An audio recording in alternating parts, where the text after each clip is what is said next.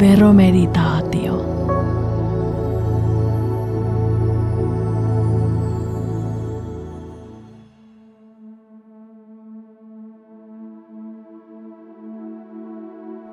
Kotitalousvähennys verotuksessa.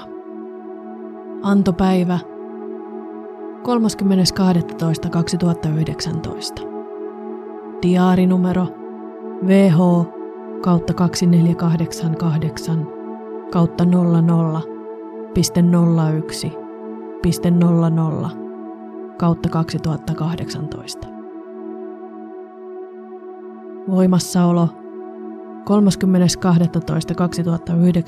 30.12.2019 toistaiseksi.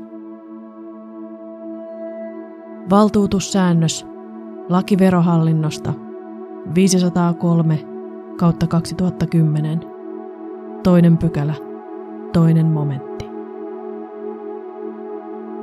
Korvaa ohjeen A254 kautta 200 kautta 2017. Ensimmäinen ensimmäistä 2020 alkaen kotitalousvähennyksen enimmäismäärä on 2250 euroa vuodessa. Kotitalousvähennyksenä voi vähentää enintään 40 prosenttia ennakkoperintärekisteriin kuuluvalle yrittäjälle tai yritykselle maksetusta työkorvauksesta tai 15 prosenttia maksetun palkan määrästä sekä palkan sivukulut. 1. Kotitalousvähennyksen yleisiä periaatteita. Jos verovelvollinen teettää työtä kotonaan, hän voi saada vähentää osan työn kustannuksista veroistaan kotitalousvähennyksenä. Kotitalousvähennys ei ole nimestään huolimatta kotitalous, vaan henkilökohtainen vähennys. Esimerkiksi molemmat puolisot voivat siis saada kotitalousvähennyksen, jos heillä on riittävästi kotitalousvähennykseen oikeuttavia kustannuksia. Vähennykseen oikeuttaa tavanomainen kotitalous, hoiva ja hoitotyö sekä verovelvollisen asunnon ja vapaa-ajan asunnon kunnossapito ja perusparannustyö.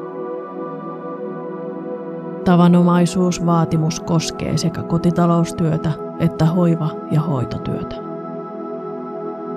Tavanomaisuudella tarkoitetaan työtä, jota tehdään yleisesti kodin ja siellä asuvien henkilöiden hyväksi.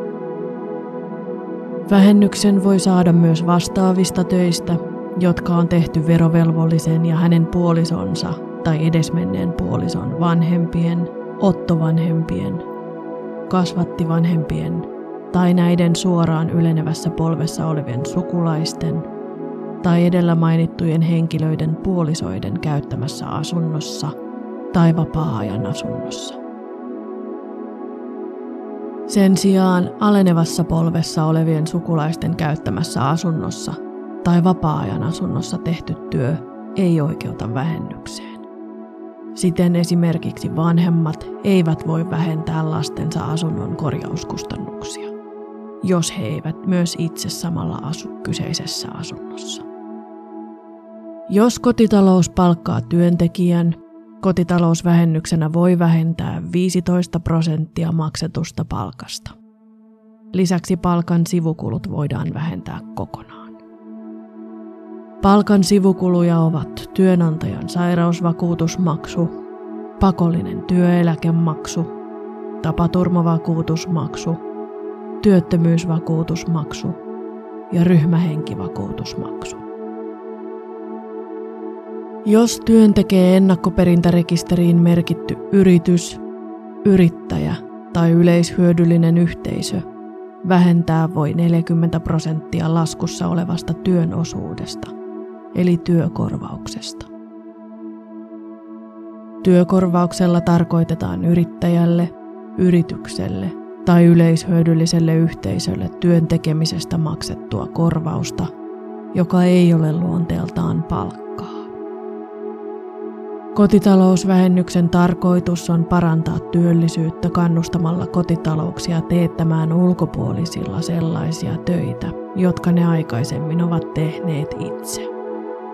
Lisäksi vähennyksen tarkoitus on edistää asuntojen omatoimista ylläpitotoimintaa ja torjua harmaata taloutta.